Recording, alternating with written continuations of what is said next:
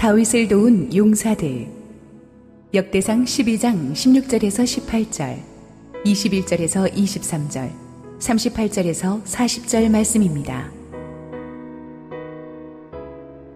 베냐민과 유다 자손 중에서 요새에 이르러 다윗에게 나오매 다윗이 나가서 맞아 그들에게 말하여 이르되 만일 너희가 평화로이 내게 와서 나를 돕고자 하면 내 마음이 너희 마음과 하나가 되려니와. 만일 너희가 나를 속여 내 대적에게 넘기고자 하면 내 손에 불의함이 없으니 우리 조상들의 하나님이 감찰하시고 책망하시기를 원하노라 하매. 그때 성령이 30명의 우두머리 아마세를 감싸시니 이르되 다윗이여 우리가 당신에게 속하겠고 이세의 아들이여 우리가 당신과 함께 있으리니 원하건대 평안하소서. 당신도 평안하고 당신을 돕는 자에게도 평안이 있을지니 이는 당신의 하나님이 당신을 도우심이니이다 한지라. 다윗이 그들을 받아들여 군대 지휘관을 삼았더라. 이 무리가 다윗을 도와 도둑대를 쳤으니 그들은 다 큰 용사여 군대 지휘관이 됨이었더라. 그때의 사람이 날마다 다윗에게로 돌아와서 돕고자 하네 큰 군대를 이루어 하나님의 군대와 같았더라. 싸움을 준비한 군대 지휘관들이 헤브론에 이르러 다윗에게로 나와서 여호와의 말씀대로 사울의 나라를 그에게 돌리고자 했으니 그 수요가 이러하였더라. 이 모든 군사가 전열을 갖추고 다 성심으로 헤브론에 이르러 다윗을 온 이스라엘 왕으로 삼고자 하고 또 이스라엘의 남은 자도 다 한 마음으로 다윗을 왕으로 삼고자 하여 무리가 거기서 다윗과 함께 사흘을 지내며 먹고 마셨으니 이는 그들의 형제가 이미 식물을 준비하였음이며 또 그들의 근처에 있는 자로부터 이사갈과 수불론과 납달리까지도 나귀와 낙타와 노새와 소에다 음식을 많이 실어왔으니 곧 밀가루 과자와 무화과 과자와 건포도와 포도주와 기름이요 소와 양도 많이 가져왔으니 이는 이스라엘 가운데에 기쁨이 있음이었더라. 할렐루야 우리 하나님께 감사와 영광의 박수 올려드리겠습니다.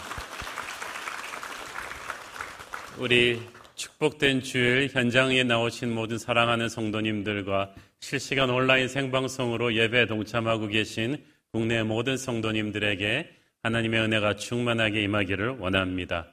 우리 함께 기도하시고 말씀 보겠습니다. 사랑하는 아버지 은혜 감사합니다. 세상이 우리를 너무나 힘들게 하지만 주님의 은혜 앞에서 함께 예배할 수 있음이 축복입니다. 오늘도 부족하기 짝이 없는 종을 온전히 감추시고 우리 주님 홀로 영광 받아 주시옵소서. 예수님 이름으로 기도했습니다. 아멘. 지난주에 우리는 어, 적의 대군 한가운데로 뚫고 들어가서 죽은 다윗을 위해서 베들렘의 우물물을 떠온 아, 용감하니 삼총사 용사들의 이야기를 함께 묵상했습니다. 이들은 남들이 몸을 사리면서 최소한의 의무만 다하고 가만히 있었을 때 비겁하지 않았습니다. 자신들의 몸을 던져 최선을 다해 주군에게 충성을 바쳤습니다. 사람들에게 잘 보이기 위해서도 아닙니다. 월급이나 승진을 욕심내서도 아니었습니다. 오직 자신들의 왕 다윗을 사랑하는 충성심으로 옥합을 깨는 헌신을 한 거예요. 그래서 다윗은 그들보다 능력이 뛰어난 사람들을 제쳐두고 그들을 평생 귀하게 대우했습니다. 우리도 부족한 능력을 가지고라도 우리 주님께 최선을 다해 섬기면 주님께서 우리를 귀히 사용해 주실 줄 믿습니다.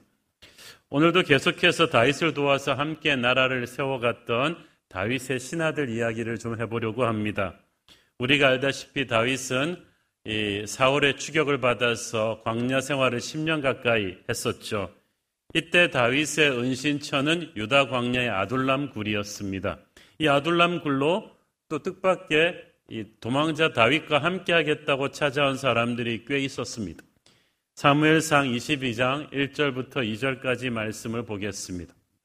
그러므로 다윗이 그곳을 떠나 아둘람 굴로 도망하며 그의 형제와 아버지의 온 집이 듣고 그리로 내려가서 그에게 이르렀고 환난당한 모든 자와 빚진 모든 자와 마음이 원통한 자가 다 그에게로 모였고 그는 그들의 우두머리가 되었는데 그와 함께한 자가 400명 가량이었더라. 자, 다윗의 첫 번째 신하들의 스펙을 보면은요, 스카이 출신도 아니고, 외국 유학파도 아니고, 어, 아버지 찬스 쓰는 사람도 아니고, 토익 점수가 높은 사람도 아니라, 하나같이 억울한 자, 마음이 상한 자, 애통한 자, 환난당한 자들이었습니다. 한마디로 말해서 사회에서 정상적인 생활을 할 수 없는 굉장히 다윗처럼 인생이 망가진 사람들이었어요. 잘 나가던 시절에 다윗이라면 이런 사람들과 별로 상종도 안 했을 텐데 지금은 다 같은 신세니까 하나가 되었습니다. 함께 고통을 나누었습니다. 그 다윗의 인재들이 처음부터 자격 조건이 근사한 사람들이 아니라 하나같이 볼품없고 상처 많은 사람들이었다는 사실. 그러나 그들이 다윗을 중심으로 하나가 되어서 이 광야 아둘람 공동체에서 새로운 삶을 시작합니다. 광야 생활이 10년 가까이 계속되면서 다윗을 배신하고 떠나는 사람도 많았지만 또 하나님이 새로운 사람들을 채워주시면서 하나님의 플러스 마이너스가 계속되었습니다. 그러다가 다윗의 광야 생활 마지막 1년 반 기간은 우리가 알다시피 다윗이 블레셋으로 망명해서 거기 시글락이라는 타운에 그 망명 정부의 은신처를 만들죠. 그런데 의외로 그 시글락에 다윗이 있던 시절에 본격적으로 유다 전역에서 인재들이 모여들기 시작합니다. 사실은 이제 다윗의 광야 생활 이제 말기기 때문에 다윗이 그때 많이 지쳐 있었을 것입니다. 많이 힘들었을 거예요. 처음에 광야 생활 시작할 때만 해도 빨리 이게 끝날 거라는 생각에 그래도 참을만 했는데 우리가 코로나 초기에는 참을만 했잖아요. 뭐 한두 달이면 끝나겠지. 이게 시간이 오래되면서 많이 지칩니다. 다윗도 그랬을 거예요. 그리고 자기에게 몰려드는 인재들을 보면은 뭐 월급도 줄 수 없고 먹일 힘도 안 되고 너무나 자기가 변변찮았어요. 그런데도 인재들이 몰려왔어요. 특히 다윗을 깜짝 놀라게 한 것은 시글락에 있을 때 찾아온 첫 번째 그룹의 사람들이었어요. 16절 읽습니다. 베냐민과 유다 자손 중에서 요새 이르러 다윗에게 나오매 요새란 말은 당시 뭐 그 자연적으로 형성된 유다 광야 어느 지역을 말하는데 문제는 베냐민 사람들, 유다 지파 사람들이야 다윗에 속한 지파니까 그렇다 치고 베냐민 지파가 누굽니까? 다윗을 죽이려고 하는 사울의 지파예요. 그 지파는 지금 정권을 잡고 있는 지파이기 때문에 조금만 이렇게 눈치껏 굴면은 호의호식할 수 있는 그런 지파 사람들이 사울을 버리고 다윗을 찾아왔다는 거 이거 보통 일이 아닙니다. 이것은 민심이 다윗 쪽으로 이미 기울어지고 있다는 것을 뜻하는데 아마 이 베냐민 지파 용사들은 분별력이 있어가지고 사울의 불신앙과 이 말기 사울 집권기의 그 권력지향적인 모습을 보면서 하나님의 기름 부심이 그를 떠났다고 판단한 것 같습니다. 그래서 다윗에게 운명을 맡기기로 하고 찾아온 것 같아요. 그렇지만 다윗의 입장에서는 그래도 사울의 베냐민 지파 사람들이 이렇게 많이 자기에게 규순해 온 것은 굉장히 당혹스러운 일이었어요. 29절에 보니까 다윗에게 이때 온 베냐민 지파 용사들의 숫자가 3천 명입니다. 지금 시글락굴에서 다윗은 처음에 아둘람에서 400명으로 시작해서 용사들이라 그래봐야 여자아이들 제외하면 600명밖에 안 되는데 그 다섯 배나 되는 3천 명의 베냐민 용사들이 온 거예요. 이거는 진짜 굴러온 돌이 박힌 돌의 다섯 배가 넘어요. 그러니까 다윗이 웰컴하기가 좀 쉽지가 않았습니다. 다윗이 17절에 그래서 이들을 어디서 맞습니까? 나가서 맞았다고 했어요.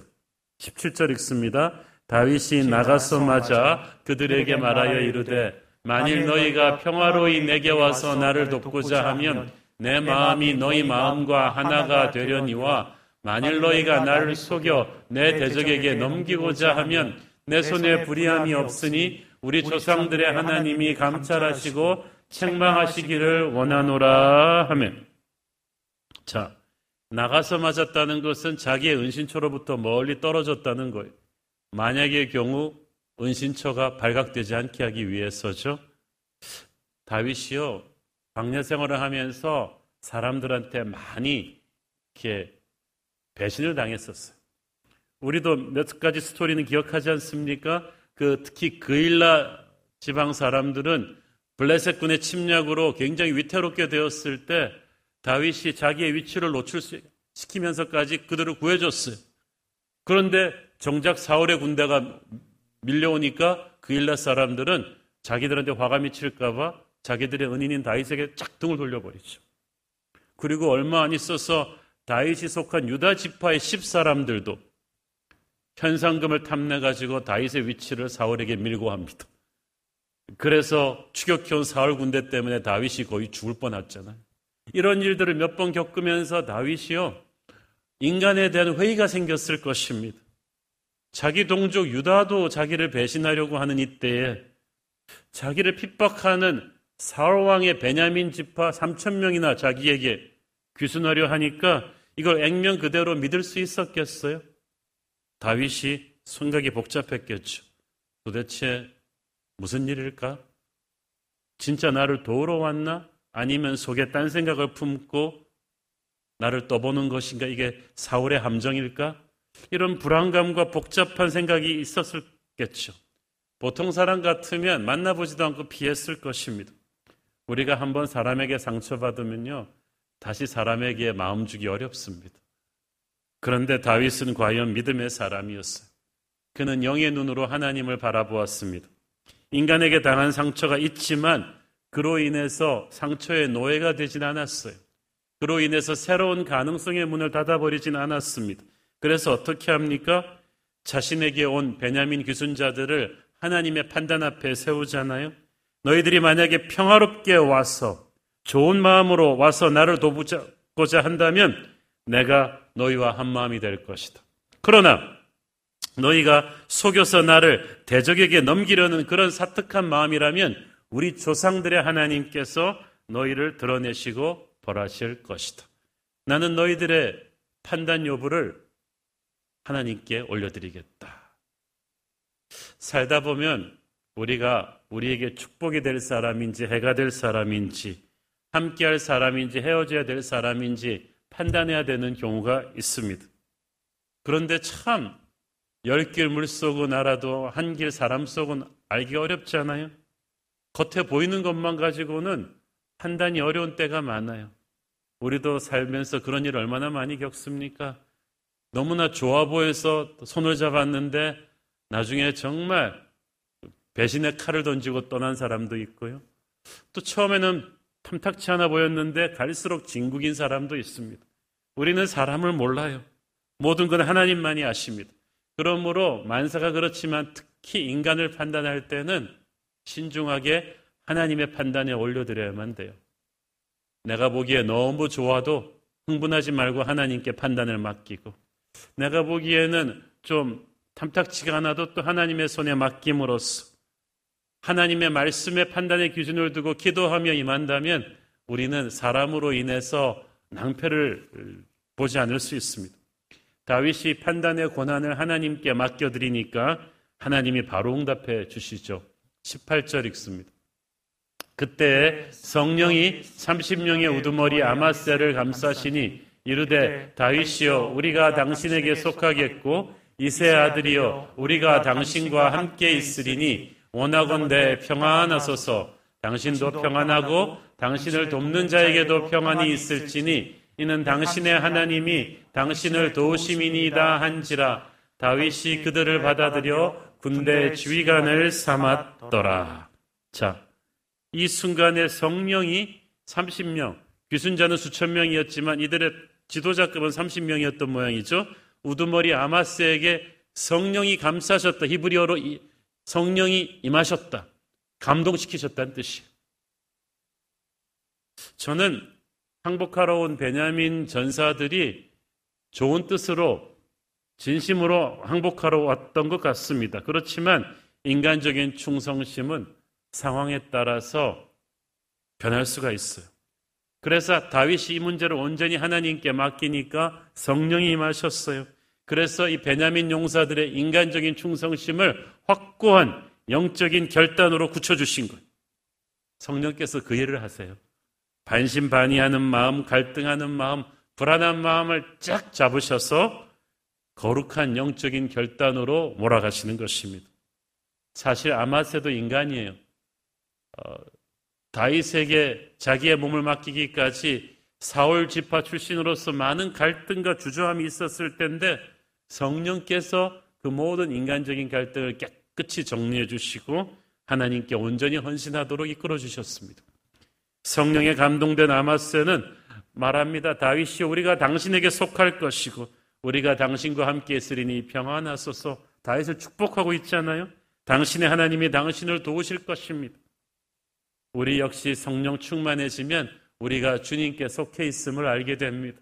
주님에게 생명을 건 충성을 바치면서 주님의 이름을 높이 찬양하게 되죠. 아마세가 하나님의 이름으로 다윗을 축복했다는 게 중요합니다. 그 당시 사람들은 하나님의 이름 함부로 부르지 않았어요. 정말 진실과 생명을 걸고 불렀습니다. 비록 출신 지파가 다르고 나이나 배경이 달랐지만 성령의 감동으로 다윗과 아마스는 하나가 되었어요. 그래서 다윗은 이 사람을 자기 군대 지도 지휘관으로 삼은 거예요. 그러니까 다윗이 성령의 사람이니까 상처를 극복하고 인간을 넓게 품었어요. 자기가 속한 유다 지파만 고집한 것이 아니라 그리 가깝지 않은 지파뿐 아니라 심지어는 적의 혈족이라 할지라도 하나님이 허락하시니까 편견 없이 다 끌어안는 거예요.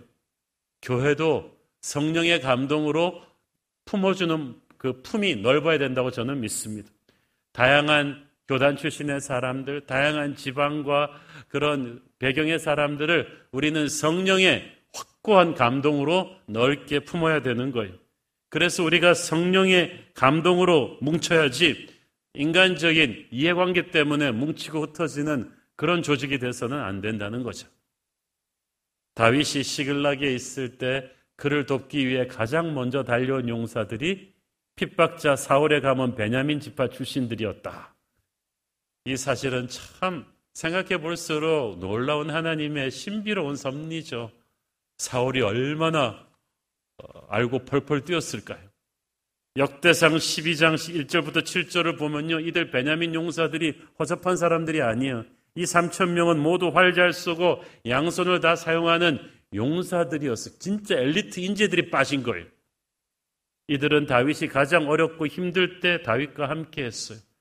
다윗의 대적이라고 믿었던 사울에게 핍박당할 때는 베냐민 지파는 다 자기를 죽이려고 하는 줄 알았는데 그 베냐민 지파 가운데 자기를 도울 3천 명의 용사를 하나님이 준비시켜 놓으신 거예요. 아, 놀랍지 않습니까? 하긴 뭐 사울의 아들 요나단도 다윗을 돕는 도움이었잖아요. 하나님께서는 여러분이 전혀 생각지 못했던 사람들 가운데서도 여러분을 돕는 손길을 준비하셨을 것입니다. 그러므로 어떤 상황 속에서도 절망하지 마십시오. 그런 의미에서 다윗에게 시글락은 고난의 장소이기도 했지만 많은 좋은 사람들이 찾아오는 축복의 장소이기도 했어요. 자, 또 한편으로는 평소에 드러나지 않던 인재들이었는데 위기를 통해서 쫙 세워진 용사들이 있었어요. 그게 바로 문하세 용사들인데요. 이들이 언제 왔냐 하면 이들도 시글락 때 왔어요. 여러분 특히 시글락에서도 여러분 그 사건 기억하시죠? 다윗과 남자들이 마을을 비웠어요. 왜냐하면 블레셋 왕의 그 요청으로 전쟁터에 나갔기 때문이죠. 빈 사이에 아말렉이 시글락을 들이쳤죠. 다윗이 없는 사이에 그래서 마을을 불태우고 물건을 약탈하고 그 여인과 아이들을 다 노예로 끌어가는 비극적인 사건이었어. 그래서 다윗과 부하들이 돌아와 보니까 마을이 폐허가 됐단 말이에요. 그래서 너무너무나 절망하고 있었지만 하나님이 힘주셔서 다시 쫓아가서 아말렉을 쳐서 빼앗긴 걸 다 찾아오는 굉장히 큰 사건이 있었습니다. 그때 다윗과 합류해서 큰 공을 세운 용사들이 있었어요. 21절 읽습니다. 이 무리가 다윗을 도와 도둑대를 쳤으니 그들은 다 큰 용사요 군대 지휘감이 되니었더라. 여기서 도둑대란 아까 말한 아말렉 사람들을 말하고 이들을 다윗과 함께 친 사람들이 누구냐? 이 전절에 나오는데 20절 읽습니다. 다윗이 시글락으로 갈 때 문하세 지파에서 그에게로 돌아온 자는 아드나와 요사밭과 여디아엘과 미가엘과 요사밭과 엘리후와 살르데인이 다 문하세의 천부장이라. 자, 이 문하세 일곱 천부장들, 천명을 이끄는 장군들 일곱 명이 온 거예요. 문하세가 워낙 용사들이 많은데 천명을 이끄는 장군들이니까 보통 사람들은 아니죠. 이들이 언제 왔냐 하면은 다윗이 시글락의 그 비극을 당했을 그때 와서 다윗을 도와서 적을 추격했다고 돼 있어. 이들이 온 타이밍이 정말 기가 막히지 않습니까? 생각해 보세요. 폐허가 된 시글락을 보면서 다윗과 기존의 부하들은 망연자실했습니다. 그런데 이때 조인한 문하세 일곱 장군들은 막 지금 합류했기 때문에 체력이나 정신력이 최상급에 올라 있는 아주 프레시한 사람들이었어. 그래서 그들은 지친 다윗을 격려해서 다윗 부대의 최선봉에 서서 적을 선멸하는데 큰 공을 세운 거예요. 다윗이 너무나 고마워가지고 이들을 지휘관으로 나중에 임명합니다. 자, 여러분, 하나님이 우리에게 어떤 사람을 보내주시는가 이상으로 중요한 건 어떤 때 보내주시는가요? 때로는 내가 다 포기하고 싶은 절망적인 때에 하나님이 보내줘서 나를 도와주는 천사 같은 사람들이 있어요. 그게 문하세 용사들이었던 것입니다. 그런데 다윗에게는 이런 사람들만 온 게 아니라 정말 뜻밖의 인재들이 많이 왔어요. 22절 읽습니다. 그때 사람이 날마다 다윗에게로 돌아와서 돕고자 하며 큰 군대를 이루어 하나님의 군대와 같았더라. 그때에 방금 말씀드린 것 같은 시글락에서 다윗의 광야 생활 말기. 그러니까 지금 시글락 전투로 모든 것을 잃었다가 간신히 되찾았지만 아직도 갈 길이 멀었어요. 왜냐하면 그때 또 사울이 전쟁터에서 죽었다는 소식을 들었지만 그렇다고 해서 다윗의 인생이 확 피는 건 아니었어요. 아직도 사울의 추종 세력이 열한 지파나 북이스라엘에 시퍼렇게 살아 있었어요. 그래서 다윗이 이제 다시 돌아가야 되는데 블레셋은 이제 이용 가치가 떨어진 다윗을 또 제거하려고 해요.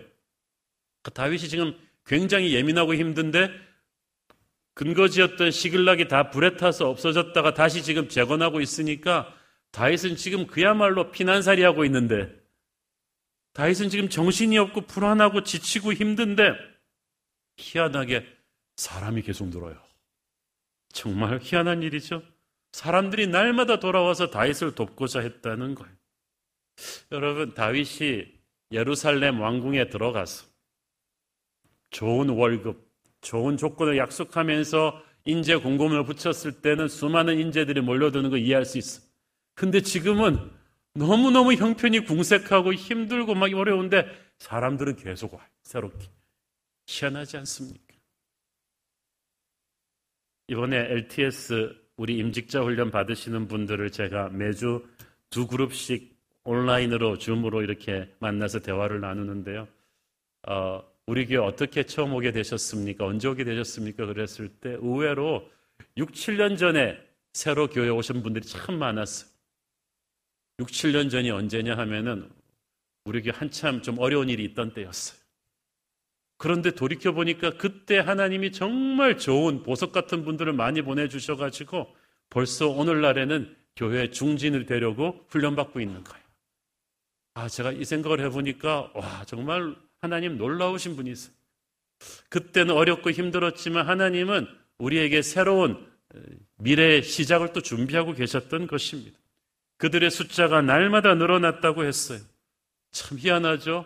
없는 살림의 다윗의 캠프는 그래도 눈만 뜨면 몰려드는 새로운 병사들로 인해서 활기가 넘쳐났어. 다윗한테 그냥 뭘 얻어먹고 좋은 사람들도 아니에요. 자기 먹을 거 자기가 싸가지고 와서 다윗을 돕고자 한 사람들이었습니다. 그들은 하나님의 군대와 같았더라. 숫자가 많았다는 뜻이기도 하지만 무엇보다 이 군대는 특별했다는 것. 하나님의 능력이 나타나는 군대였어요. 보통 군대가 아니에요. 왜냐하면 인간의 힘으로 모은 게 아니거든요. 하나님이 모아주신 군대예요. 사무엘상 14장에 보면 사울은 정반대로 자기 사람을 모으죠. 힘센 사람이나 용감한 사람을 놓치지 않고 불러 모았는데 당연히 대우를 잘해주면서 불러 모았겠죠. 요즘으로 치면 아주 스카이 출신들의 아주 초특급 스펙을 가진 사람들을 좋은 조건으로 끌어모은 것. 이것이 세상 왕들의 인재 모으는 방법입니다. 하나님과 동행하지 않으니까 그렇게 인간적인 방법으로 내 사람을 늘리는 거예요. 그러면 그렇게 스펙이 화려한 사람들 겉보기에는 대단해 보이죠? 사울의 인재들은 나중에 콩가루처럼 다 흩어져 버렸어. 인간의 힘으로 모은 엘리트들은 처음에는 대단해 보여도요, 인생의 비바람이 밀려오면 다 흩어집니다. 그러나 하나님께서 내 옆에 붙여주신 사람들, 광야 속에서라도 내 옆에 붙여주신 보석 같은 사람들은 든든한 동역자들이 되어서 비바람이 흔들어도 변함없이 내 곁을 지킬 것입니다. 광야 생활 10년 동안에 다윗에게 몰려든 사람들이 그런 분들이에요.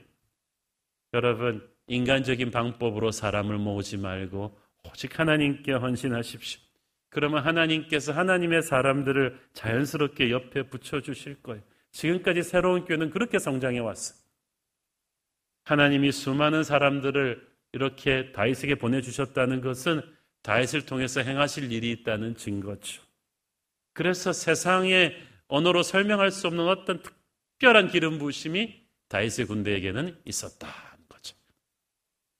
자, 오늘의 본문인 역대상 12장에 나오는 다윗의 신하들 중에서 두 번째 타이밍에 나온 그룹은 23절부터 40절에 소개되고 있는데요. 이들은 다윗이 이제 시글락을 떠나서 헤브론에 가서 남쪽 유다의 왕이 된 직후에 모여든 용사들입니다. 이때 다윗의 형편은 광야 시글락 때보다는 그래도 홀라했지만 아직도 굉장히 모든 게 불안하던 때입니다. 아직 다윗은 남쪽 유다 지파의 왕에 불과했고 북쪽 열한 지파 이스라엘은 서슬퍼렇게 다윗과 대립하고 있었어요. 통일 전쟁을 해야 되는데 다윗 쪽이 훨씬 불리했어요. 그런데도 수많은 인재들이 다윗에게로 밀려왔는데 특히 주목할 사실이 하나 있습니다. 열두 지파가 골고루 다윗에게로 밀려왔어요. 이것은 이스라엘의 그 당시 역사를 생각해 볼 때 보통 일이 아닙니다. 자, 구약 성경 연대기를 조금 보여드리며 설명해 드릴게요. 자, BC 기원전 2000년대가 우리가 말하는 족장 시대예요. 아브라함과 이삭과 야곱과 요셉인데 야곱의 열두 아들이 요셉의 때가 이제 열두 지파 시대의 시작이죠. 이때가 우리나라 고조선 막 세우던 때요. 자, 여기서 시작해서 모세가 출애굽하던 때가 BC 1500년이니까 500년 동안에 애굽 노예 생활 그 시대 다 합쳐서 계속해서 이스라엘은 열두 지파 중심으로 살았어요. 그리고 가나안 땅에 입성해서 사사 시대를 또 500년 지나면서도 계속해서 열두 지파 중심으로 살았어요. 1050년이 사울 왕이 들어서던 때인데 이렇게 다윗에 이르기까지 무려 천년이 넘는 세월 동안 이스라엘은 한 나라 중앙 집권제로 산 것이 아니라 각 지파별로 흩어져서 살아왔단 말이에요. 그러니까 자기들 지파들끼리는 똘똘 뭉치지만 다른 지파에 대해서는 굉장히 배타적이었어. 서로 유혈 충돌도 많아서 지파들끼리 감정의 골이 깊었는데 천년 만에 처음으로 열두 지파에서 자발적으로 용사들이 와서 연합군을 이룬 것입니다. 이거는 나라의 시스템으로 억지로 한 통일이 아니라 하나님께서 다윗이라는 왕을 세우시면서 자연스럽게 일어나게 하신 역사예요. 그러니까 다윗도 이것은 굉장히 새로운 패러다임이었어요. 다윗도 시대의 사람이기 때문에 자기 유다 지파에만 익숙해 있었어요. 그런데 하나님께서는 유다 지파 말고도 열한 지파에서 이렇게 많은 사람들을 용사들을 부하로 보내 주신 거예요. 이것은 하나님께서 앞으로 다윗을 통일 이스라엘의 왕으로 세우실 것이라는 메시지였습니다. 그런데 그 메시지를 다윗은 지금 당장은 못 알아들었어요. 아니 나는 유다 지파 출신인데 갑자기 왜 이런 어, 산지 사방의 용사들을 다 나한테 보내주시지? 그들은 다윗이 나중에 열두 지파를 통일해서 통일 이스라엘의 왕이 되었을 때 그 나라를 함께 다스릴 인재들이었고 함께 열방으로 나가서 하나님의 나라를 확장시킬 인재들이었어. 여러분 오늘 내게 보내주시는 사람들은 하나님이 장차 나를 통해서 하실 일들의 예언입니다. 그래서 지금 당장은 내가 잘 이해를 못하는 거예요. 왜 난 당장 필요도 없는데 이런 사람들이 계속 오지? 지금은 필요 없어도요, 장차 필요하게 될걸요. 그들의 배경과 재주는 그래서 저는 우리 새로운 교회 새 가족들을 유심히 봅니다. 우리가 지금 하고 있는 사역 캐파를 넘어서는 다양한 분들이 많은데 언젠가는 정말 하나님께서 글로벌한 영향력을 가진 교회로 우리를 써주실 때 꼭 필요한 분들일 거예요. 지금의 우리는 생각도 못하는 놀랍고 아름다운 비전으로 하나님께서 사람들을 보내주시면서 우리에게 말씀해 주실 것입니다. 둘째 이들이 모두 열두 지파 출신들일 뿐 아니라 각자 달란트가 있는 사람들이었다. 그 성경을 보면은 싸움을 준비한 자, 아론의 집 우두머리, 젊은 용사, 유명한 큰 용사, 방패와 창을 가진 자 등등 아주 다양한 재주를 가진 일당백의 용사들이 많았고 또 전투병만 있는 거 아니었어요? 32절을 보면은 이사갈 지파의 경우는 어떻다 그랬어요? 이사갈 자손 중에서 시세를 알고 이스라엘이 마땅히 행할 것을 아는 우두머리가 200명이니 그들은 그 모든 형제를 통솔하는 자이며 시세를 안다는 것은 자기 돌아가는 모든 시대의 흐름을 간파하는 지혜가 있는 전략가들이었다는 거예요. 이 전략가들이 200명이나 되는 브레인들이 와서 그 다윗과 함께 나라를 경영해 주었다는 거예요. 33절 말씀을 보면 스불론 지파도 대단합니다. 스불론 중에서 모든 무기를 갖추고 전열을 갖추고 두 마음을 품지 아니하고 능히 진영에 나가서 싸움을 잘하는 자가 5만 명이요. 이 스불론 지파는 특히 충성스러워 결심 한 번 하기가 어렵지 한 번 하면 배신하지 않는 두 마음을 품지 않은 충성된 지파인데 또 상술이 뛰어난 해군력이 또 뛰어난 군대 이런 사람들이 5만 명이나 다윗에게 조인했습니다. 다윗의 용사들을 가만 보면은 각자 다양한 지파에서 다양한 재능을 가지고 다윗이라는 깃발 아래 하나가 되어서 뭉친 거예요. 다윗은 신약 시대 예수 그리스도를 상징하는 인물이라고 했죠. 주님은 교회 머리가 되십니다. 머리이신 주님의 깃발 아래 다양한 재능과 다양한 제, 그 백그라운드를 가진 우리가 하나가 돼서 뭉친 거예요. 하나님은 회기라를 좋아하시지 않아요. 우리 모두를 다 다양하게 만드셔서 하나로 만드셨어요. 진정한 시너지는 우리가 예수님을 중심으로 모여서 재주를 합하고 시간을 합하고 정성을 합하고 기도를 합할 때 일어나는 줄로 믿습니다. 우리 모두 다 다른 달란트를 가지만 대장이신 예수님을 중심으로 하나의 군대가 되는 거예요. 특히 군대는 목표의식이 중요해요. 무엇을 위해 싸우느냐? 이걸 확고하게 해야 되는데 이들은 하나님의 말씀에 기초한 확고한 하나의 목표가 있었어요. 23절 읽습니다. 싸움을 준비한 군대 지휘관들이 헤브론에 이르러 다윗에게로 나와서 여호와의 말씀대로 사울의 나라를 그에게 돌리고자 하였으니 그 수요가 이러하였더라. 중요한 건 이들이 여호와의 말씀대로 사울의 나라를 다윗에게 돌리고자 했다는 거예요. 전부 다 말씀을 붙잡고 다윗의 리더십을 빳빳은 거예요. 보통 세상 역사를 보면 후대 왕조가 선대 왕조를 무력으로 패하고 들어서잖아요. 그런데 다윗은 선대 왕조인 사울을 칼로 해치지 않아요. 기회가 있었는데 해치지 않았어요. 왜냐하면 다윗이 말씀의 사람이었기 때문이에요. 평생 말씀을 묵상하고 말씀대로 살려고 몸부림친 그는 칼로 사울을 죽이지 않고 기다립니다. 그것 때문에 광야 생활이 길어졌지만 그래도 기다렸어요. 사울은 정반대죠. 하나님의 말씀을 무시하고 칼을 먼저 휘두르고 자기 성정대로 밀어붙이다가 나중에 사고가 나잖아요. 그 차이가 큽니다. 다윗이 말씀의 사람이기 때문에 다윗의 군대는 말씀으로 하나가 되었어요. 장군부터 쫄병까지 전부 다 말씀 충만해요. 그러니까 정신교육을 따로 시킬 필요가 없어요. 하나님의 살아 역사하는 말씀이 모두의 가슴에서 불덩어리처럼 타오르고 있어요. 하나님께서 다윗을 대신해서 말씀해 주신 거예요. 다윗을 왕으로 세우라. 다윗을 중심으로 하나가 되라고. 그러니까 다윗은 군사적인 힘이 아닌 하나님의 말씀의 힘으로 하나가 되어서 나라를 세웠기 때문에 그 나라가 굳건한 것입니다. 다양한 백그라운드의 지체들을 하나로 묶을 수 있는 힘은 다윗의 카리스마가 아니라 말씀의 힘입니다. 교회도 마찬가지예요. 교회는 한 사람의 카리스마로 묶는 게 아닙니다. 우리는 말씀과 성령의 교회입니다. 우리는 하나님의 말씀으로 하나가 되는 거예요. 역대상 12장에 소개된 12지파에서 모여든 다윗의 용사들을 쭉 보면 제가 숫자를 더해 보니까 도합 34만 822명이 쉽게 반올림하면은 약 35만이나 됩니다. 각자 일당백에 뛰어난 인재들이 35만이나 다윗 곁에 모여든 거예요. 이들을 지켜보면서 다윗은 얼마나 감격스러웠겠습니까? 교회 창립 기념 주일마다 성도들 보는 제 마음이랑 똑같을 거예요. 언제 이렇게 많이 모였지? 이들이 처음 광야 생활을 시작할 때 아둘람굴에서 400명으로 시작했는데 그 뒤 10년 동안 참 죽을 고생을 했잖아요.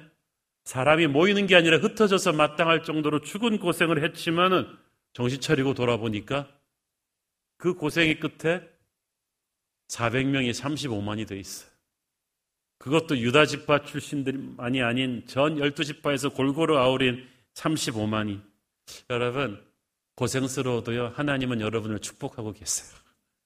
여러분 주변에 사람들이 있잖아요. 좋은 사람들이 모였어요.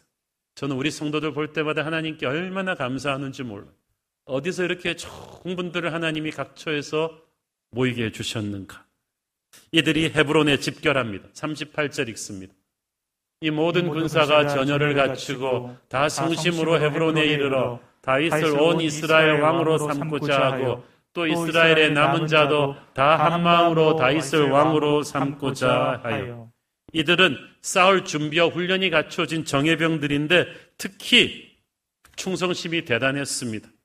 그들은 다윗을 온 이스라엘의 왕으로 삼고자 했다고 했죠. 영어 성에 보니까 they were fully determined. 아주 결심을 단단하게 했다는 거예요. 그들은 고액 연봉을 바라고 온 용병들이 아닙니다. 다윗을 이용해서 자신들의 야심을 이루려는 정치적인 사람들도 아니에요. 동기가 순수해요. 오직 자신들의 죽은 다윗을 왕의 왕으로 올려드리기를 원했습니다. 그러니까 그 과정에서 자신들도 축복을 받은 거죠. 우리는 예수님을 이용해서 우리의 야심을 이루려고 교회 온 거 아니지 않습니까?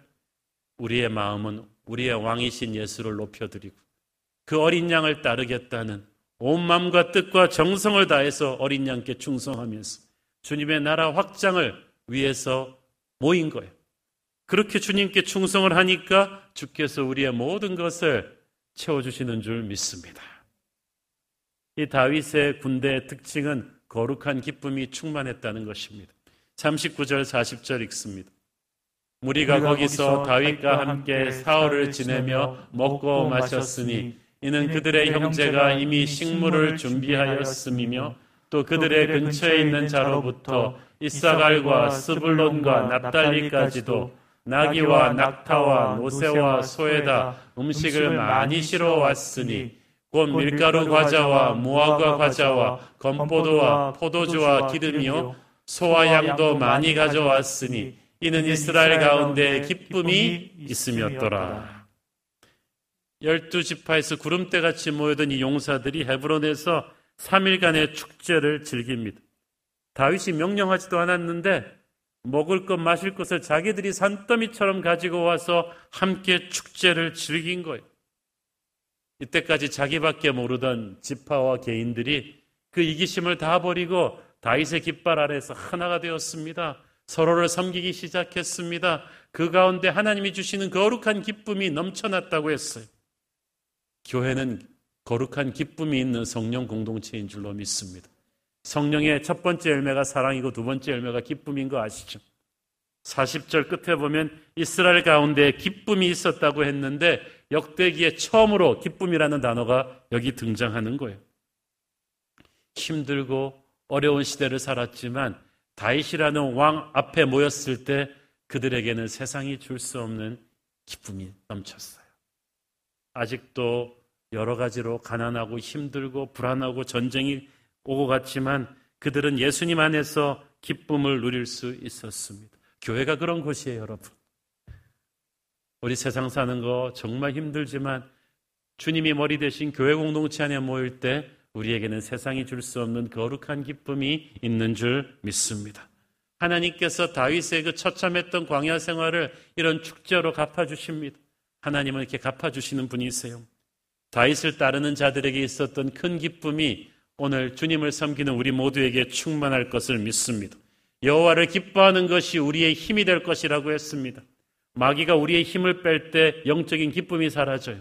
그러나 우리가 영적인 기쁨이 가득하면 영적인 능력이 생기고 그것은 세상의 어둠의 권세를 뒤로 백업시키는 파워가 되는 거예요. 그래서 주님이 항상 우리에게 기뻐하라고 하십니다. 세상을 이길 수 있는 힘이 될 거라고 하십니다. 사실 지금 그들 앞에 놓여 있는 길은 험난한 길이었거든요. 아직 갈 길이 멀어요. 아직 북쪽 이스라엘과 내전을 이겨내야 되고요. 그래서 통일하고 나서도 이 블레셋이나 이방 민족들과의 전쟁이 꼬리를 물고 기다리고 있는 힘든 길이었어요. 그러나 다윗의 부하들에게는 기쁨이 있었어요. 하나님은 그 도전이 기다리고 있는 미래를 걱정하며 덜덜 떨라고 하지 않으셨고 도전이 기다리고 있지만 너희들은 함께 기뻐하라고 하셨습니다. 예수님을 따르는 제자의 길이 화려하고 쉬운 거 아닙니다. 오늘날 교회 앞에는 수많은 도전들이 기다리고 있을 거예요. 그러나 주님이 함께 하시기 때문에 우리는 미래의 도전 때문에 오늘을 슬퍼하지 않아요. 주님으로 인해서 우리는 지금 이 순간을 영적인 기쁨을 누릴 수 있게 되기를 축원합니다. 저는 이번 주 설교 본문을 묵상하면서 지난 12년간 우리 새로운 교회 공동체로 주님께서 보내주신 우리 귀한 성도님들을 생각했습니다. 건물을 세 번째 옮겨오는 개척교회입니다. 모든 것이 불편하고 힘듭니다. 그런데 광야 시글락 다이색에 온 이 용사들처럼 정말 좋은 분들이 교단을 초월해서 한국교회 전역에서 또 많은 불신자분들이 예수를 믿으시고 우리 새로운 교회 가족이 되어 주셨습니다. 여러분이 어떻게 이 자리에 함께 모였습니까? 부족한 것 투성인 한옥 목사를 보고 모인 것 같지는 않아요. 예수님 때문에 오신 거예요. 교회 머리신 주님께서 어떤 이유로 여러분을 이 시대에 한 교회로 모아 주셨습니다. 우리 앞에는 아직도 가야 할 길이 많지만 이미 지난 12년 동안 우리 새로운 교회는 한국 교회와 디아스포라 국내 많은 교회들의 거룩한 영향력을 끼치는 그런 부흥하는 전설적인 교회가 되었어요. 이제 힘든 코로나 시국을 뚫고 나가면서 침체되어 있는 한국 교회 새로운 소망의 활력제가 되는 그런 교회로 주님이 써 주실 줄 믿습니다. 사랑하는 여러분, 우리 앞에는 도전이 많이 기다릴 것입니다. 그러나 우리 함께 기쁨으로 전진합시다. 우리는 반드시 승리할 것입니다. 기도하겠습니다. 주님 은혜를 감사합니다. 영광 받으시옵소서. 하나님, 광야 시절에 다윗에게 모여든 군대처럼 우리도 힘든 가운데 주의 은혜로 하나가 된 교회 공동체입니다. 서로 사랑하게 하시고 기쁨으로 서로를 격려하며 이 힘든 시국을 이겨내게 하옵소서. 예수님 이름으로 기도했습니다. 아멘.